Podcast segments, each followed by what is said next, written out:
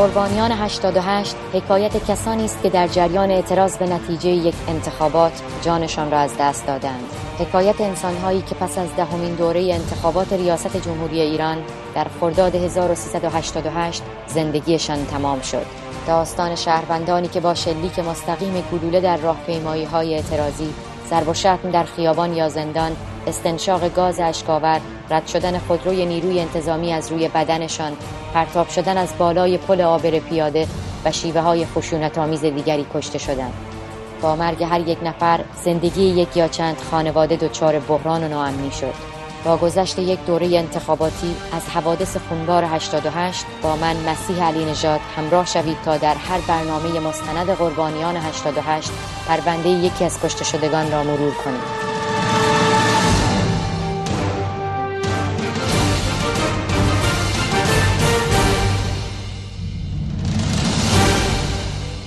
روی کتابش خم شده اما حواسش جای دیگری است. مصطفی امشب منتظر مهمان است. از سوی دلش پیش قراری است که سبزها توی اینترنت با هم گذاشتند. تنها یک شب بعد از انتخابات ریاست جمهوری سال 88 معترضان به نتایج این انتخابات روزها با نشانه های سبز به خیابان آمده و شبها روی پشت بام یا تراس خانه هایشان الله اکبر می‌گویند این شبها شبهای اعتراض است و بخش دیگری از معترضان نیز همراه با شعار الله اکبر فریاد مرگ بر دیکتاتور سر می‌دهند.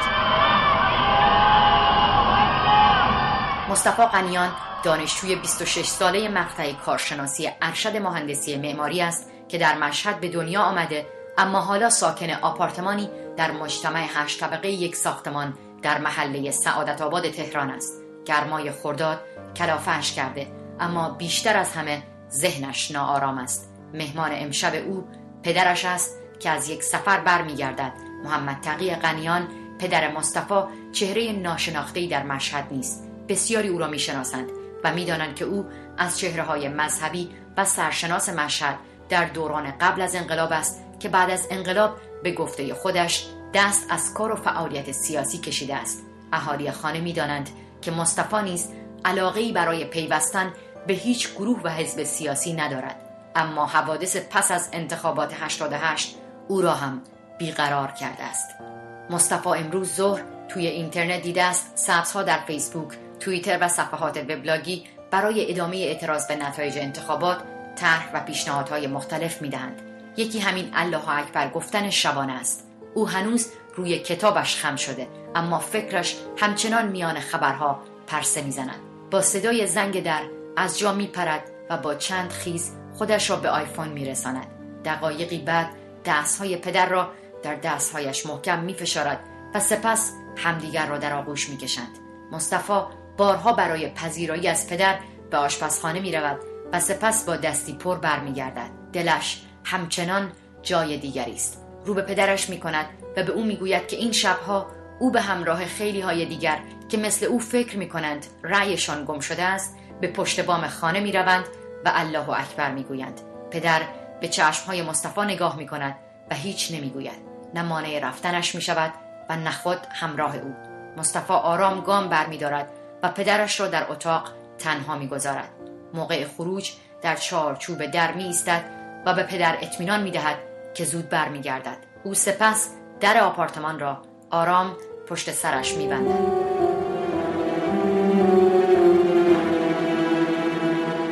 کسی از میان دیشهای ماهواره زیگزاگ می رود تا خودش را به جمعشان برساند. یکی داد می‌زند چراغها را خاموش کنید. پشت بام تاریک می شود با الله و اکبرهای بی امان مصطفی ترس و خجالت همه می ریزد بلند الله اکبر می گوید و همه پشت سرش جواب می دهند پدر مصطفی سعی می کند خودش را در خانه مشغول کند. میان قریب الله اکبر او صدای مصطفی را هم تشخیص می دهد صدایی که با حزن فریاد می‌زند و سپس از دور دست ها صداهای بیشتری به گوش می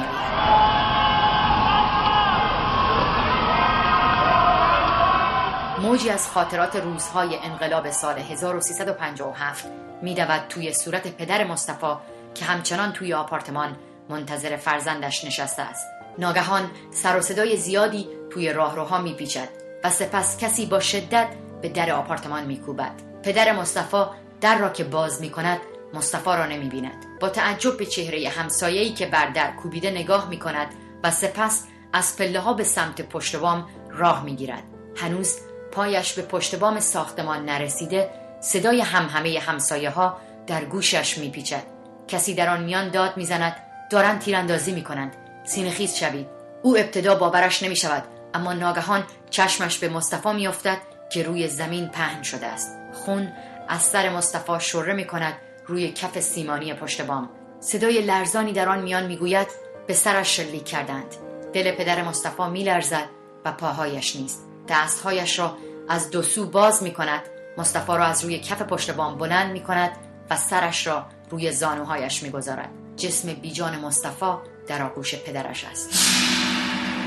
کسانی که در اولین مراسم ختم مصطفی قنیان در مسجد قبا واقع در بلوار خیام مشهد حضور یافتند به خاطر میآورند پدر مصطفی طی یک سخنرانی نحوه کشته شدن فرزندش را اینگونه شهر می‌دهد. در فاصله کمتر از پنج دقیقه که پسرم مصطفی از من جدا شد او را در حالی که به مغزش گلوله خورده بود در روی پشت بام و در طبقه هشتم ساختمان غرق در خون در آغوشم افکندی در آن حال به چهره خونالود و مظلوم مصطفی نگریستم و ناخداگاه فریاد زدم و اذا الموعودت سئلت به ایزن بن قتلت. پسرم مصطفی به کدامین گناه کشته شدی؟ خبر وقتی به گوش مادر برادر و خواهر مصطفی می‌رسد آنها با توجه به فضای روزهای پس از انتخابات دلشان میلرزد که مبادا هرگز مصطفی را نبینند. عکسی رو هم که از مصطفی غنیان پس از اصابت گلوله در رسانه ها بلخص در فیسبوک و غیره در واقع پخش شده. این عکس توسط راننده آمبولانس اطلاعات سپاه گرفته شده و اینجوری عنوان می‌کنه که من می‌دونستم شما دیگه پیکر مصطفی رو نخواهید دید. این عکس رو براتون فرستادم. سه روز میگذرد و از جسد مصطفی قنیان خبری نیست. سرانجام پیکر مصطفی توسط خود نهادهای امنیتی به زادگاهش در مشهد منتقل شده و سپس به خاک سپرده می شود یکی از بستگان مصطفی چنین می‌گوید. تا لحظه دفن مصطفی غنیان حتی ایشون رو پدر مادرش هم نتونستن جنازه مصطفی رو ببینن. تحت تدابیر شدید امنیتی جنازه مشهد منتقل میشه توسط خود نیروهای اطلاعات سپاه و این در واقع اسکورت جسد مصطفی غنیان تا لحظه خاک سپاریش ادامه پیدا می‌کنه. مادر سیاه پوشیده و آرام در گوشه از خانه روی سجادهش مویه می کند پدر مصطفی برافروخته می شود وقتی که می بیند روزنامه های نزدیک به دولت نوشتند حاج محمد تقی قنیان پدر مصطفی قنیان در مراسم ختم مصطفی گفته است که خانواده او میر حسین موسوی را مسئول شهادت فرزندش می دانند. بلافاصله متنی را آماده می کند و طی نامه‌ای به خبرگزاری فارس و روزنامه ایران از آنها می خواهد که تکسیبیه او را منتشر کنند. تکسیبیه پدر مصطفی قنیان در برخی از رسانه ها منتشر می شود و همزمان فایل صوتی بخشی از سخنان پدر مصطفی قنیان نیز در شبکه های اجتماعی به صورت گسترده پخش می شود او پسری متدین فروتن خوشرو صمیمی متواضع مهربان و با اخلاق و به قول همه دوستانش با مرام بود. پدر مصطفی قنیان باز هم دلش قرار نمی گیرد و این بار با ایرنا خبرگزاری رسمی دولت مصاحبه می کند و می‌گوید که آنچه به او منتصب کرده اند کذب محض است و تشویش اذهان عمومی.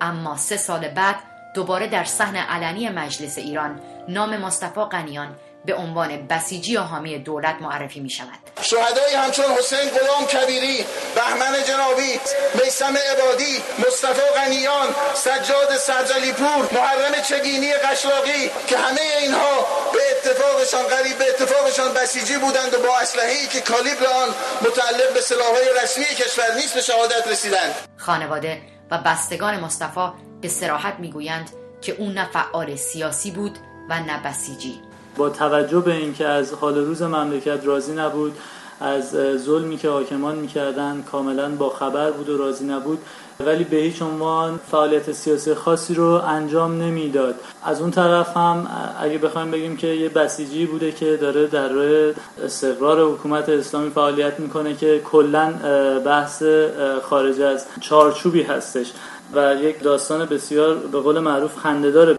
خانواده مصطفی قنیان نیز مانند برخی دیگر از خانواده های کشته شدگان بعد از انتخابات به دستگاه قضایی ایران شکایت بردند تا قاتل فرزندشان را شناسایی کنند. اما آنها نیز پاسخی از دستگاه قضایی جمهوری اسلامی دریافت نکردند. پدر و مادر مصطفی هنوز باور نمی کنند که فرزندشان را روی پشت بام خانهشان به خاطر سر دادن شعار الله اکبر کشته باشند.